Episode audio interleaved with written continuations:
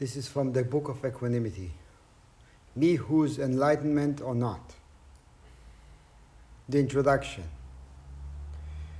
Bodhidharma's highest truth. Emperor Wu's confusion. Vimalakirti's teaching of non-duality. Manjushri's verbal access.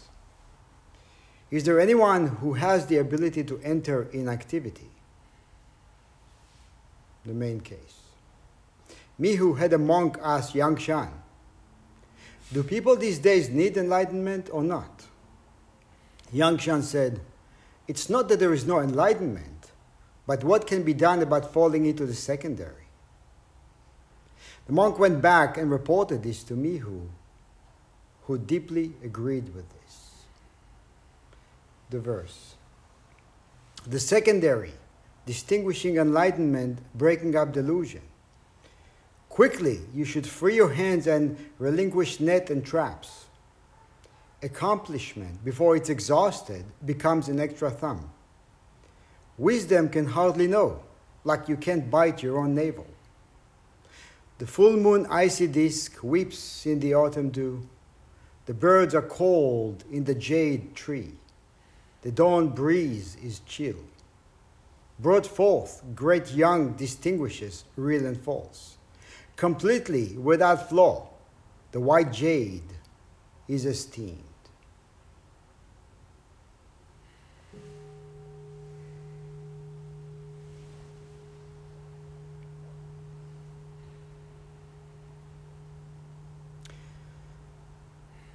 We just chanted, from the beginning, all beings are Buddha.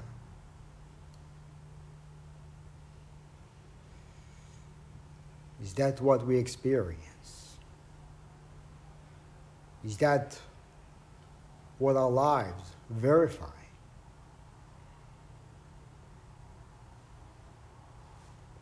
Why is it that there is a discrepancy between this line and our lives?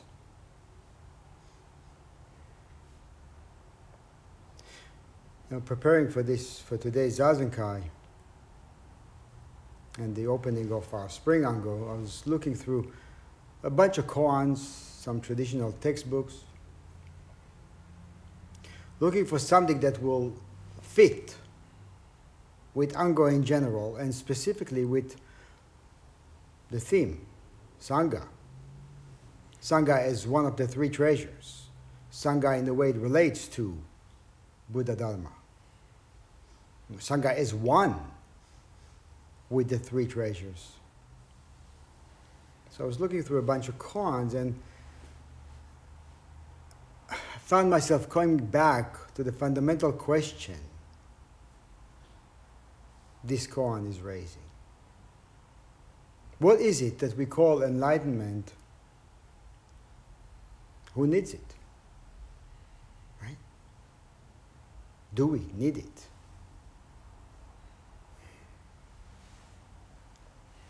One of the significant functions of a Sangha is to create a conducive and encouraging environment for practitioners to stay engaged in the process of awakening, as I mentioned this morning. Right? Facing, looking at, witnessing insanity all around. We realize, even before we begin practicing, we realize there's something wrong with this picture. There's got to be a better way. Right? I don't want to keep contributing to this insanity. Right? So everything we do, the whole idea of getting together to practice has to do with supporting each other on the path of awakening. Right? And it's significant because it revolves the Dharma and it keeps reminding each of us to turn the attention back to what we call the fundamental nature, which already is in perfect harmony with all things, already is Otherwise, why would Hakuin begin by saying, from the beginning, all Buddhas, all beings are Buddhas? Everybody, everything endowed. So to turn back over and over again to that which is already harmonized. Sangha, Dharma, Buddha, Buddha, Dharma, Sangha. You can move it in any direction you want. It's one thing, one intention. But unless the unity of these three treasures is realized on a personal level, then they remain trapped as a potential, untapped potential.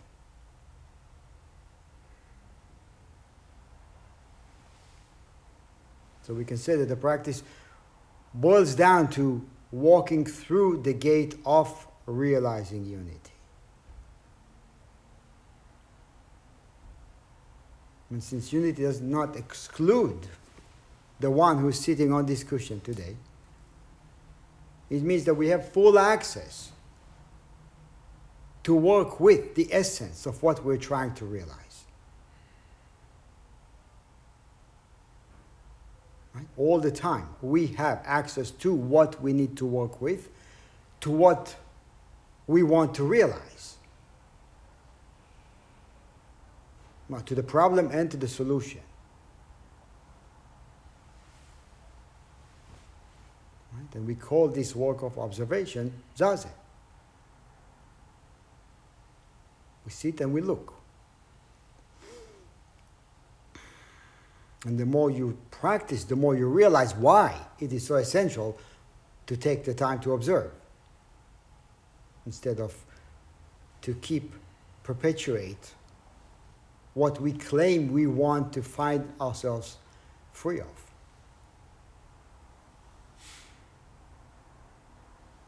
And the more you practice, the more you realize why Buddha, Dharma, Sangha are treasures. So as a Buddhist Sangha, we speak of not creating harm and of learning to lead a life that is of benefit to others and the environment. Right? So we can actually learn to live together at ease, to not create conflicts, not reject one another, not judge. And it sounds really good, right? You know, we get together so we can practice that, and we can together achieve some kind of unity, some kind of harmony.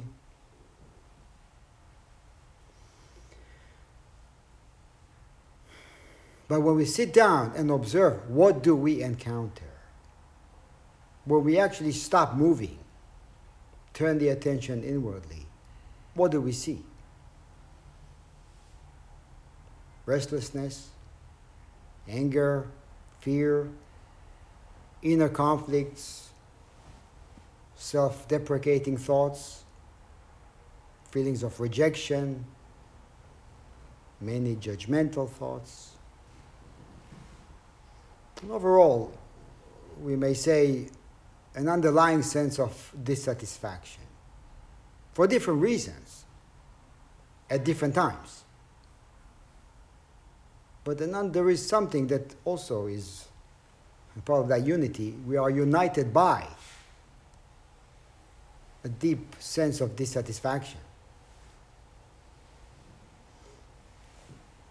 And you know, there are different ways, which of those you encounter personally, how often they appear, is not so relevant, because we're not here to compare, although some do, vocally. But we have to be utterly honest about the fact that we all do encounter such thoughts and emotions. And then acknowledge two very important factors, since we do encounter that, since we are honest about that.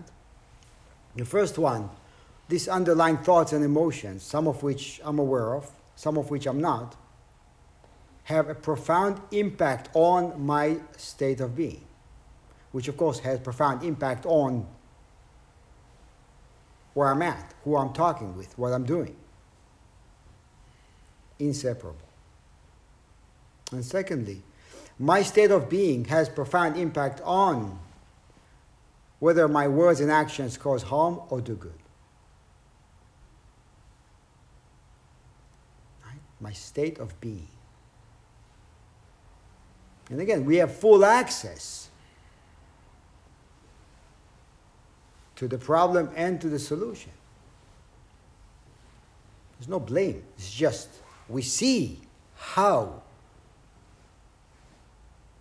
we perpetuate. So when we speak about looking at the madness of the world, the insanity of the world, and we look at it, like, how can somebody do such a thing? How could the hatred be so strong and so blinding that somebody will take a gun and shoot 50 people?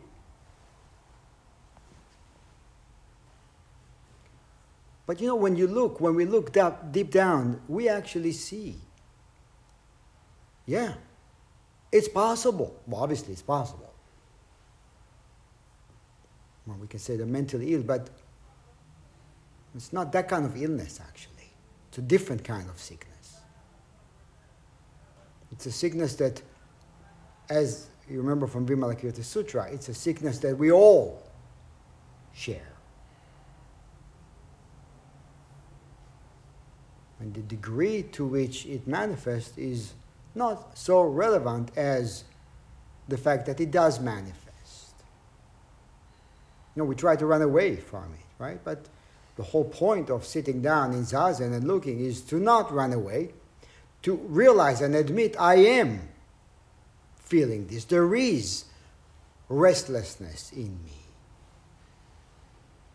There are strong emotions. And I know that those emotions, unobserved, will inevitably cause harm. It's just how it works. An unobserved, agitated mind creates restless world. And a restless world keeps the mind in a state of agitation. We created all this great technology. But that great technology actually keeps us running around like a chicken without a head.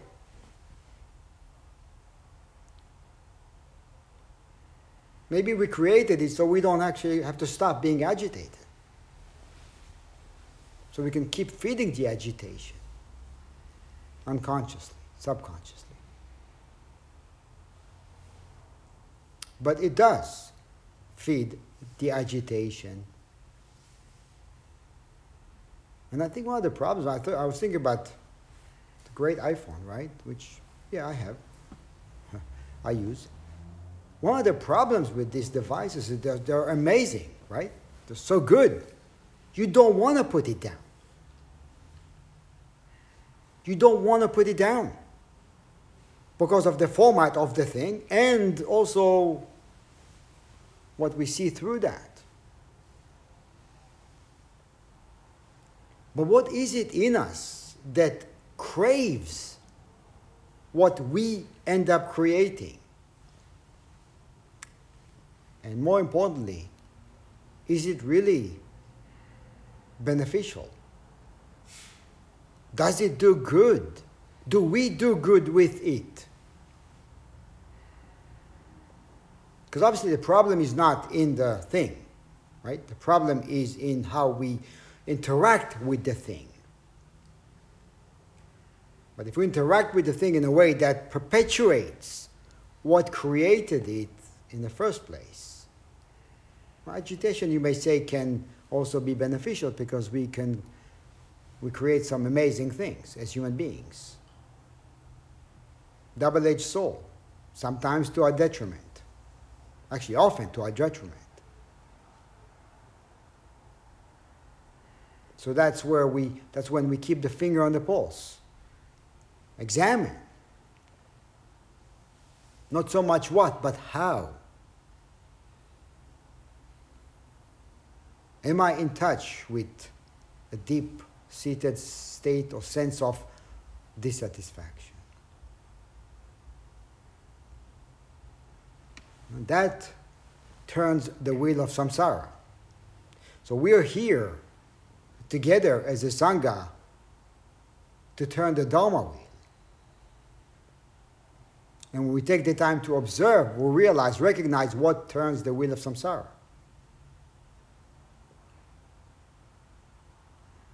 It's clear, isn't it?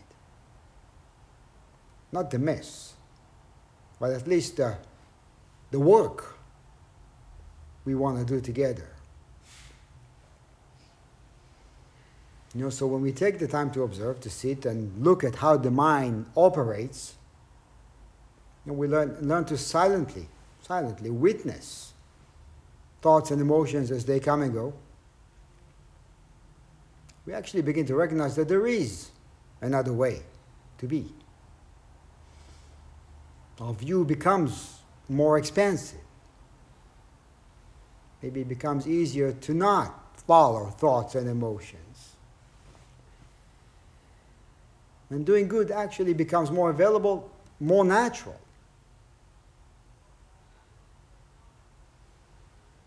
Right? To do good.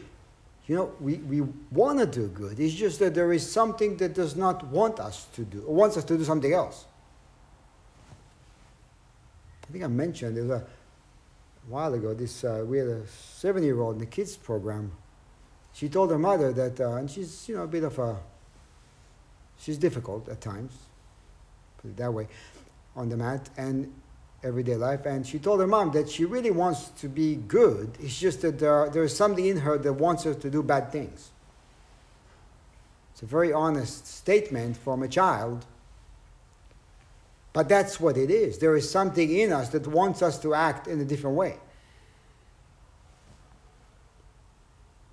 So to see that, not to reject it, but to see that is step one. Just to see. To flip the switch and to see. They're all different streams, forces, elements that I experience. And then, well, maybe I don't have to follow that. Maybe I can follow something else.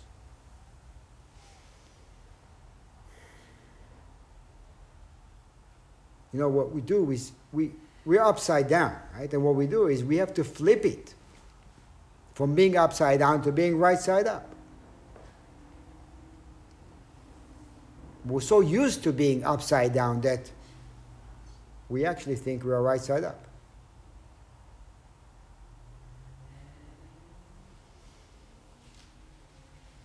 So as the eyes open, we actually become more aware of how easy it is for us to cause harm and how difficult it is to actualize goodness. It's easy to cause harm without practice, without attention, without some level of awareness. But then as our awareness grows, it flips.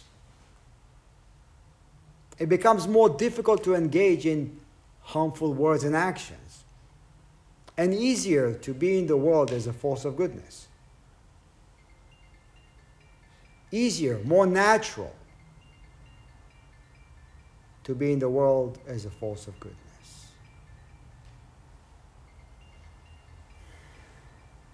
There's a huge difference between functioning with the eyes open and functioning with the eyes closed. Lots of unnecessary suffering can be avoided when we see clearly. So there's no doubt, it's obvious that we need to awaken, and the sooner the better. But if it's so obvious, why would Mihu send a monk to ask Yangshan, do people these days need enlightenment or not? And the footnote says, have they ever been deluded? Which is what Hakuin is saying, right? From the beginning, all beings are Buddha. Here is the footnote, there's the question, and here is the answer by Hakuin. So the footnote is pointing the assumption that gives rise to the harmful and destructive behavior. And actually what it does try to do is it attempts to shake us up from that, to shake up the assumption, to shake up what we trust, what we believe, or what we believe is true or what we believe is not true.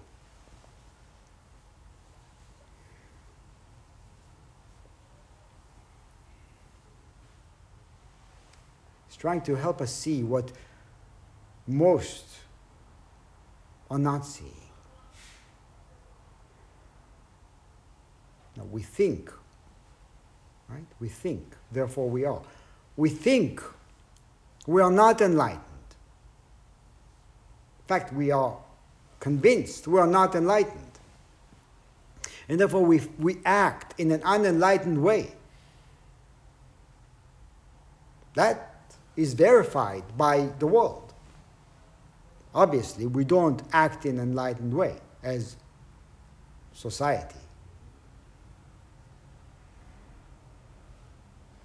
And more importantly, in most cases, we don't even know that that's what we think.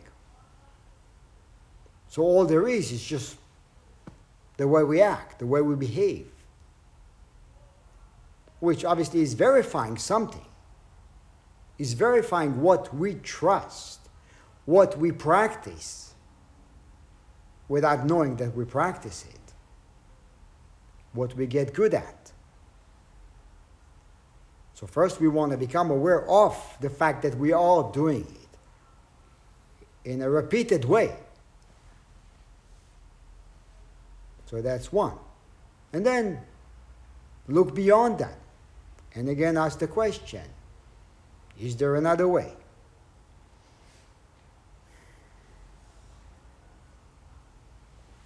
So simply stated, we may say that enlightenment is none other than the recognition that we are not deluded. But on a more profound level, the absence of delusion is also the absence of enlightenment. Again, the absence of delusion is the absence of enlightenment, which leaves us with our day-to-day existence. And our day-to-day existence manifests as enlightenment and delusion.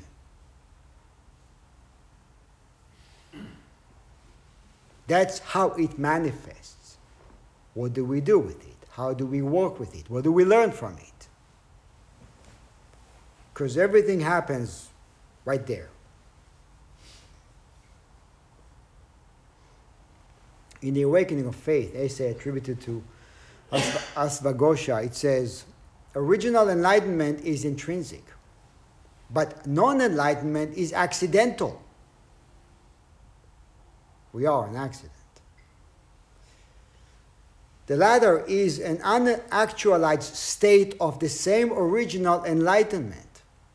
That is to say, a person is originally enlightened or saved, but suffers because she does not realize it and continues on blindly groping for salvation elsewhere. This is the origin of the agitation. Disconnectedness. Looking around, maybe I'll find it here, I'll find happiness there, there. Right? And then it never does actually deliver. Right? Nothing, none of those things can deliver what we want. And because they don't deliver, they perpetuate the agitation. We become less or more actually unsatisfied.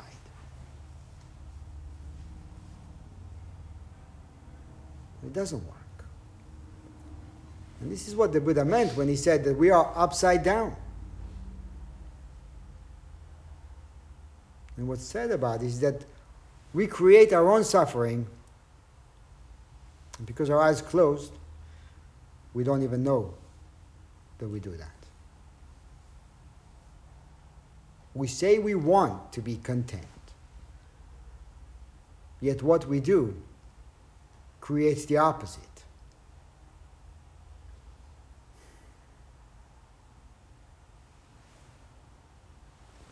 And again, we're so used to being upside down that it feels correct.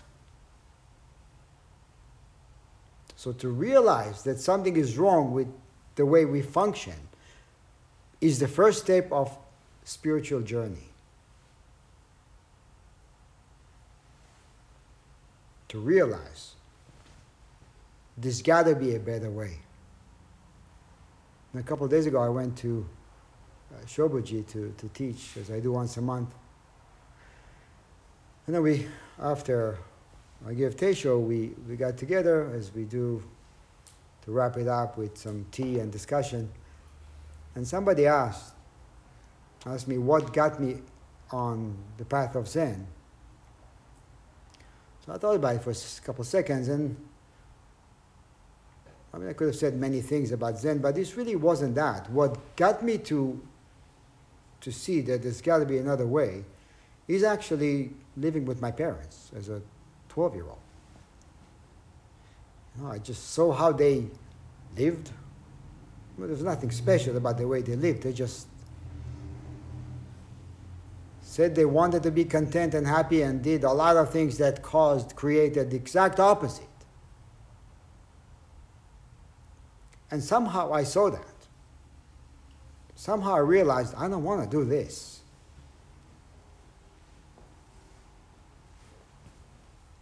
And I was talking to my father about it, actually. I talked to him a bunch of times about that. And, you know, he just said, you will get it when you grow up. And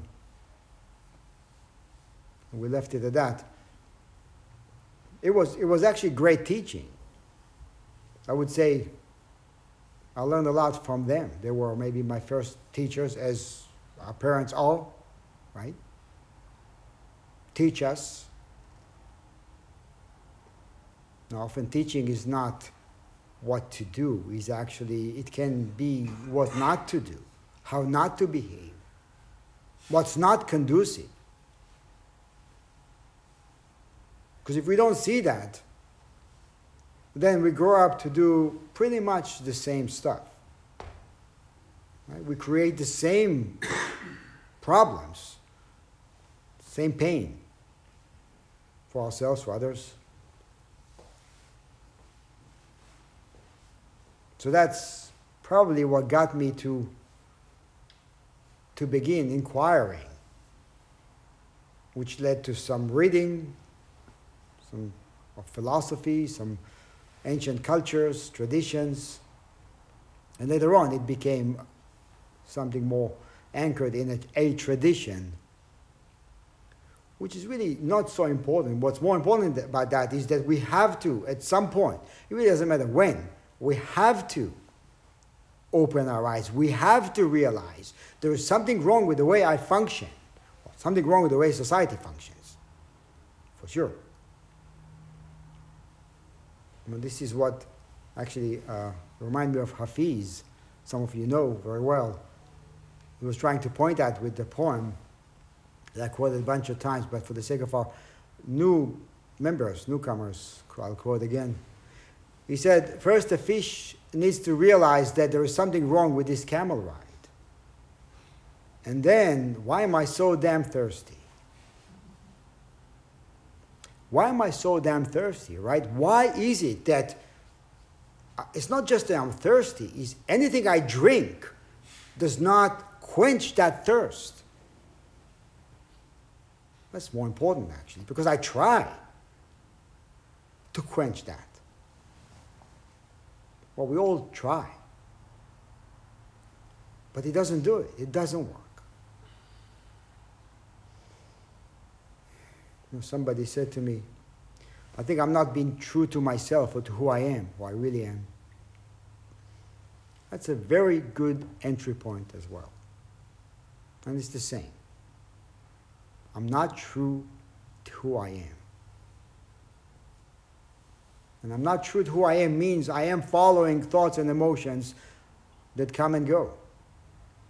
I'm following and I'm true to what I am not. I trust it, I obey it.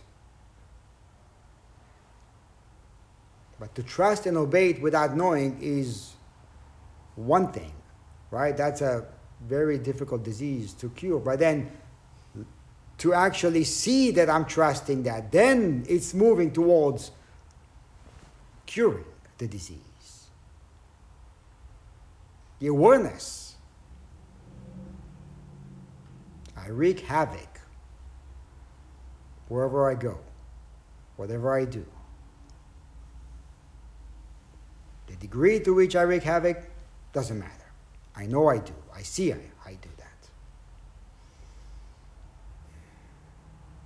So I'm true to thoughts and emotions that come and go. When they come, I go for the ride. When they leave, I am left exhausted, depleted. No more energy in me. Not only that, but then I have to live with the consequences, deal with the consequences of what I just did.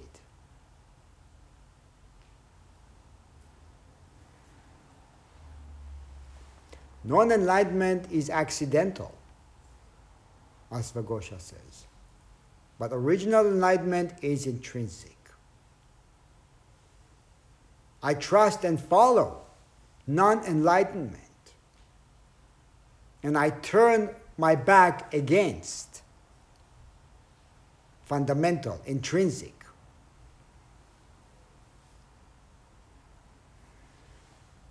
So how to become of the intrinsic, become aware of the intrinsic, how to allow it to function freely in our lives, how to learn to trust it. Bankei, a 17th century Japanese Zen master, said, he actually focused his entire teaching around realizing the intrinsic, which he referred to as the unborn. He said, instead of struggling to do or to become something, one needs to cease struggling entirely.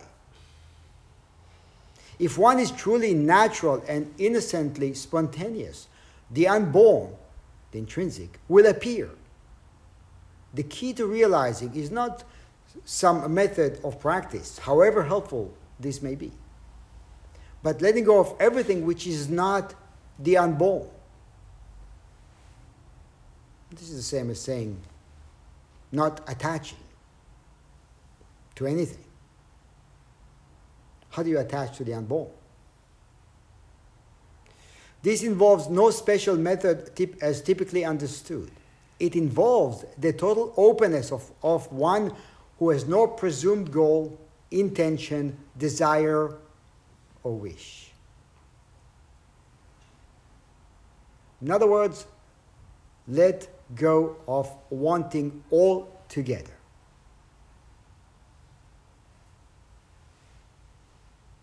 Wanting doesn't work, does it? Actually, I asked a couple of weeks ago, I went to the school Miyoho teaches. I was invited to talk about Buddhism, and this was a fascinating discussion, very engaged kids. And one of them asked about how does Buddhism see or relates to achievements or money or stuff, right? I said, Buddhism doesn't really have any opinion about that, but it's asking you to examine your relationship with those things.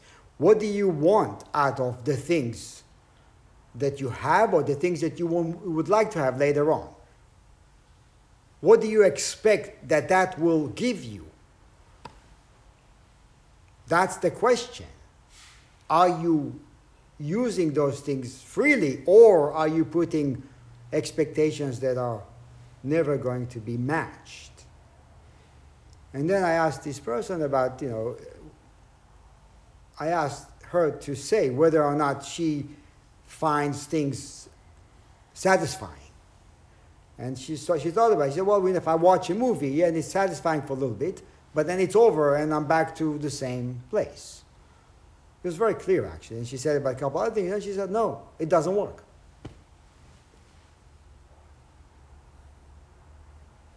She said clearly, it doesn't work. Because nothing, essentially, eventually, nothing will work. That's the good news. Nothing always works, doesn't it? So no presumed goal, no intention, no desire, no wish. Allow nothing to work freely in your life. It means be nothing. Align yourself with nothing.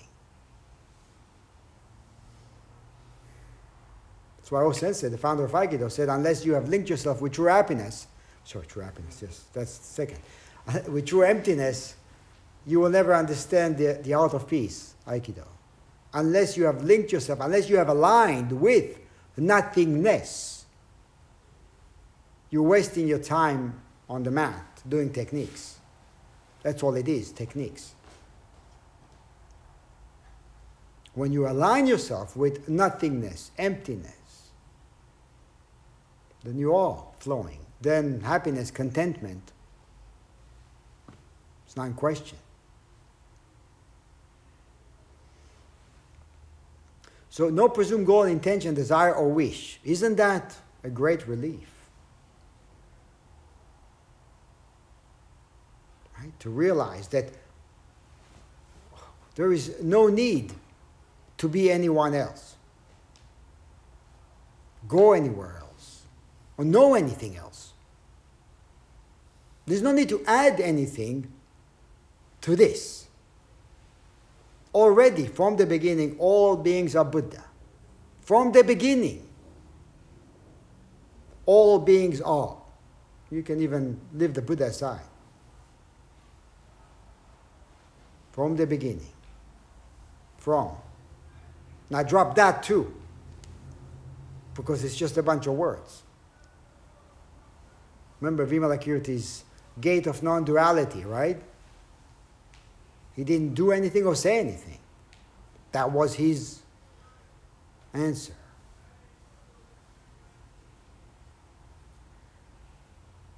What a relief it is. It relaxes the body. It calms down the agitation. And when the agitation is subdued, the energy naturally shifts to the intrinsic. It allows it to function freely and flow without stopping, even for a brief second. And then when a person is enlightened, both the person and enlightenment disappear.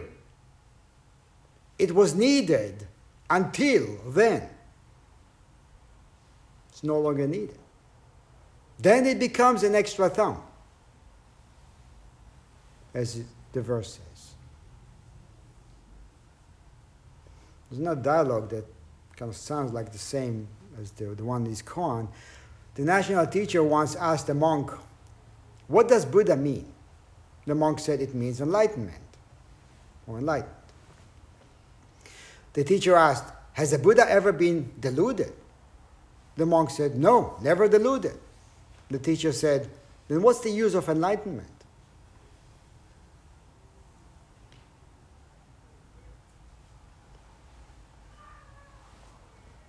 You know, the national teacher and Yangshan are not negating the magnanimity of realization of Kensho or the transformative effect it has on our everyday life.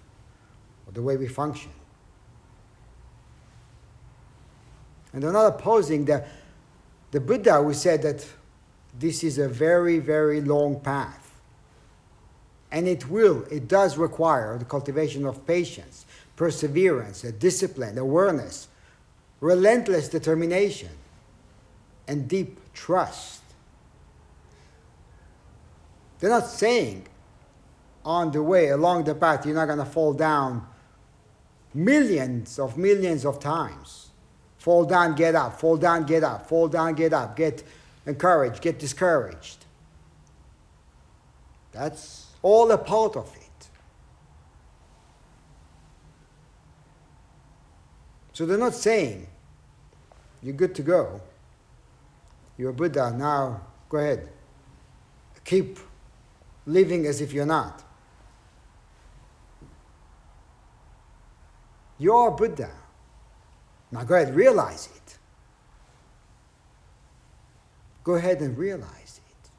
Go ahead and actualize it. Or go ahead and actualize it, and realization will happen naturally. Right? And that's the expectation of anyone who is a part of a community of practitioners. Live like a Buddha. Because you are. Because if I think that I will become enlightened later, what do I do meanwhile? I give myself permission to act as if I'm not, as if deluded.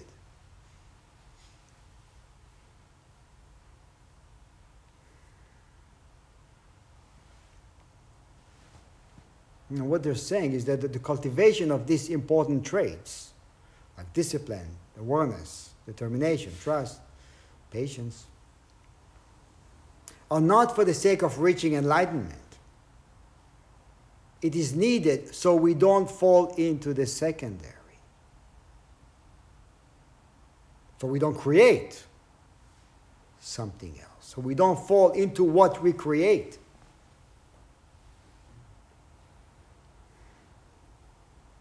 You know, as Yangshan says, it's not that there is no enlightenment, but what can be done about falling into the secondary? And by way of negation, he's saying, yes, there is enlightenment. But since it's inherent, why are you concerned about that? It's inherent. There's no question about this. So then the focus should be directed to the many ways we desecrate our fundamental nature. That's the work. Not am I pure, am I whatever. Why am I going against it? Why do I act as if I'm not? That's the flipping. And it's drastic. Obviously, because it's not the way we see. Actually, it's not the way we see anything, right? Because we see our lives as this, and then this, and then this, and then this. If I do this, I'm going to get there. If I do that, I'm going to get there. Achieve this, achieve that. So, of course, we will do the same with practice. Which, in a way, can keep the mind agitated. So how do we desecrate our fundamental nature? And that means turning the light inwardly, right? To shine on how we do it. To, first of all, acknowledge.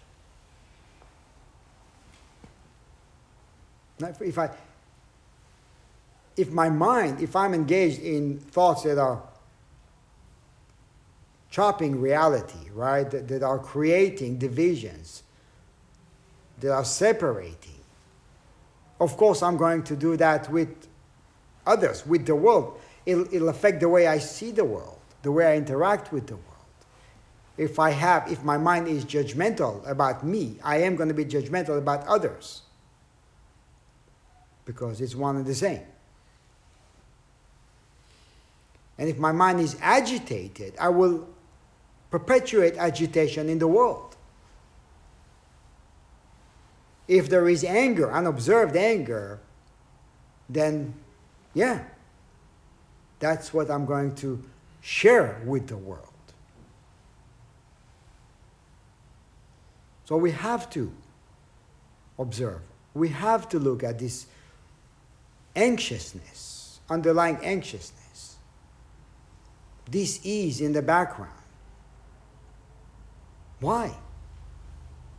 What is preventing us, you, me, from being at ease?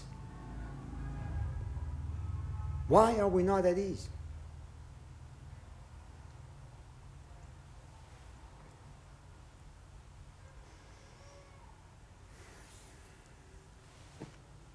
And besides, you know the saying, searching for alignment is like mounting a donkey to go look for a donkey, right? In other words, don't bother. Waste of time. Bother, but don't bother with that. Practice, but practice how you desecrate. Look at that. Practice looking at how you desecrate. Practice raising strong determination to maintain the practice alive. Keep coming back. Work on discipline. That's what Dogen said in Fukanzazenji, right? The way is basically perfect, all-pervading. How could it be contingent upon practice and realization? And yet, if there is the slightest discrepancy, the way is as distant as heaven from earth. If there is slightest discrepancy, then enlightenment is over there. Very far. Heaven and earth.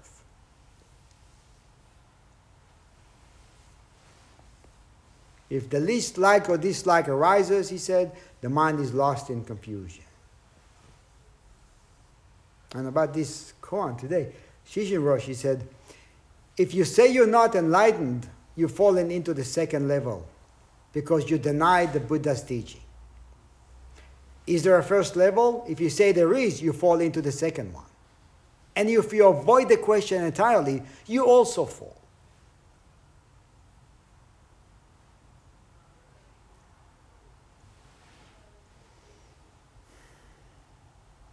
And this is actually great fuel for practice.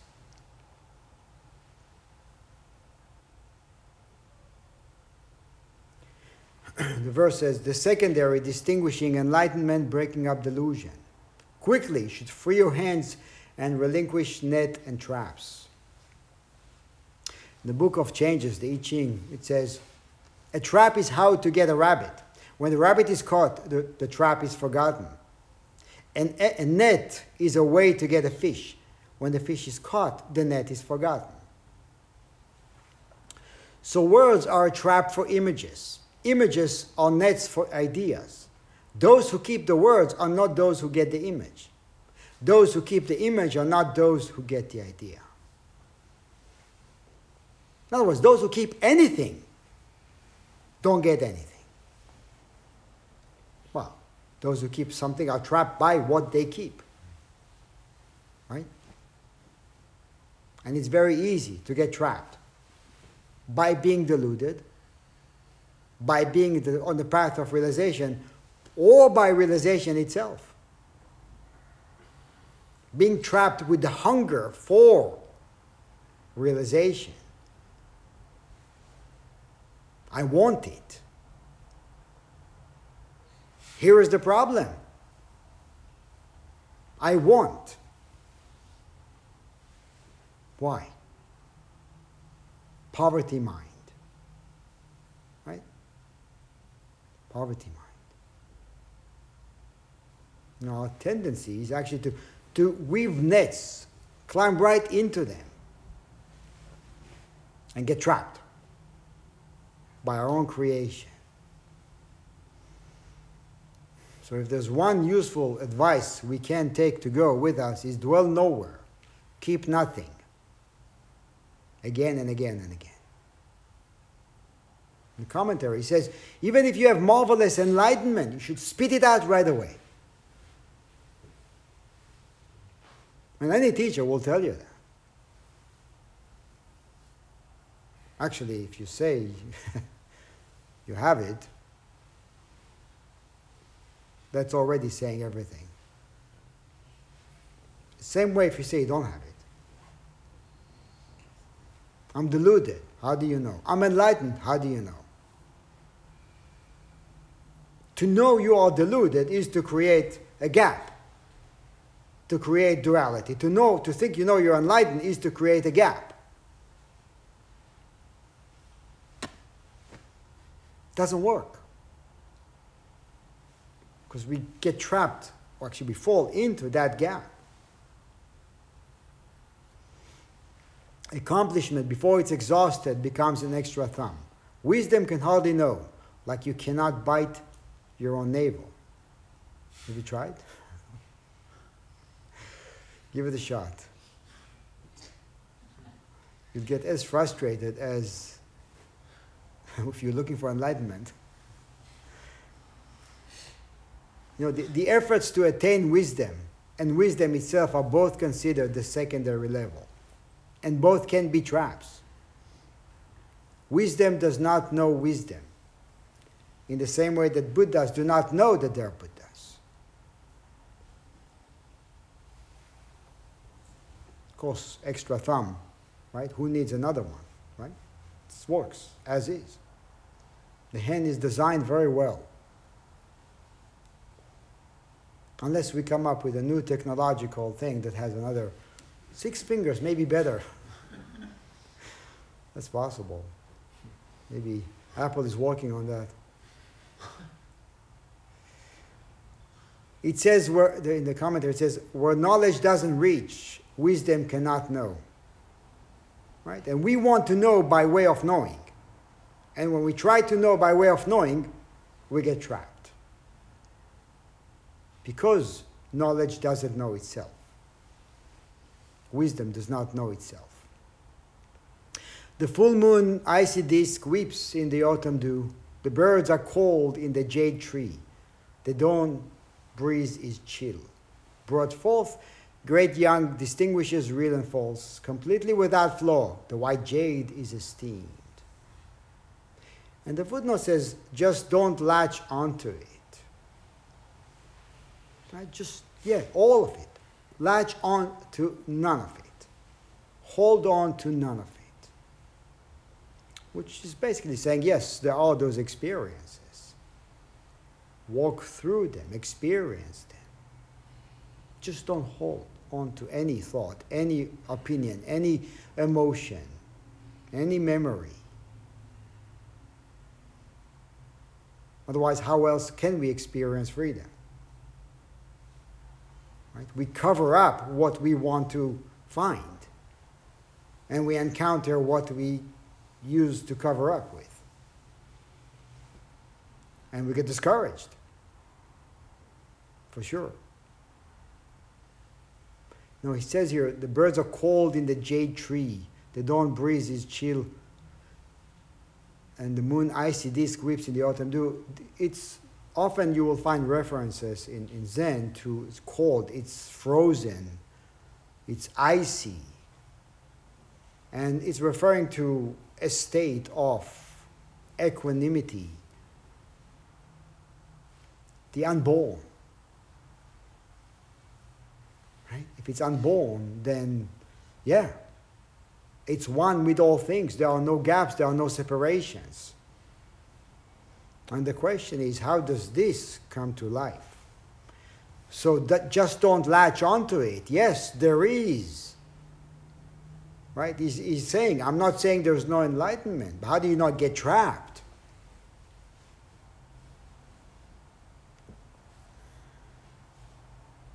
There is one. There's only one. It's how it appears. Right? That's how we get trapped. So yeah, it's all one, but how do we not get trapped in the many ways the one appears? That's the question. That's the practice.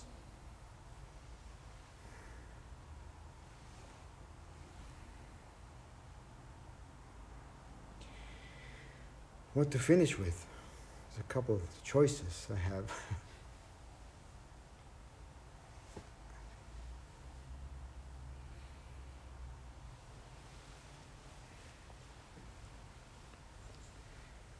Bankei, which I quoted before, he says, the unborn Buddha mind deals freely and spontaneously with anything that presents itself to it.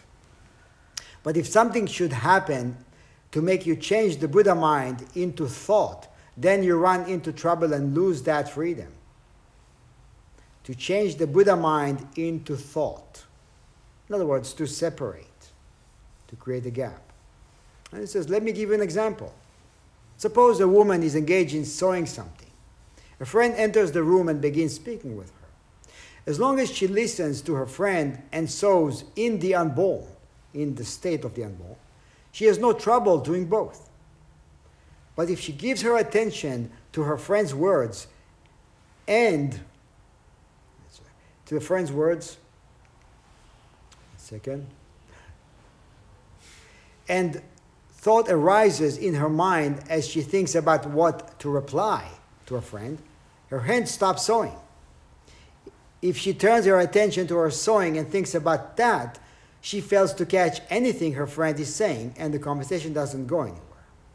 In either case, the Buddha mind has slipped from the place of the unborn. She has transformed it into a thought. As her thoughts fix upon one thing, they are blank to all others, depriving her mind of its freedom. Because the Buddha mind, the unborn, the original, is all-encompassing. At once, is all-encompassing.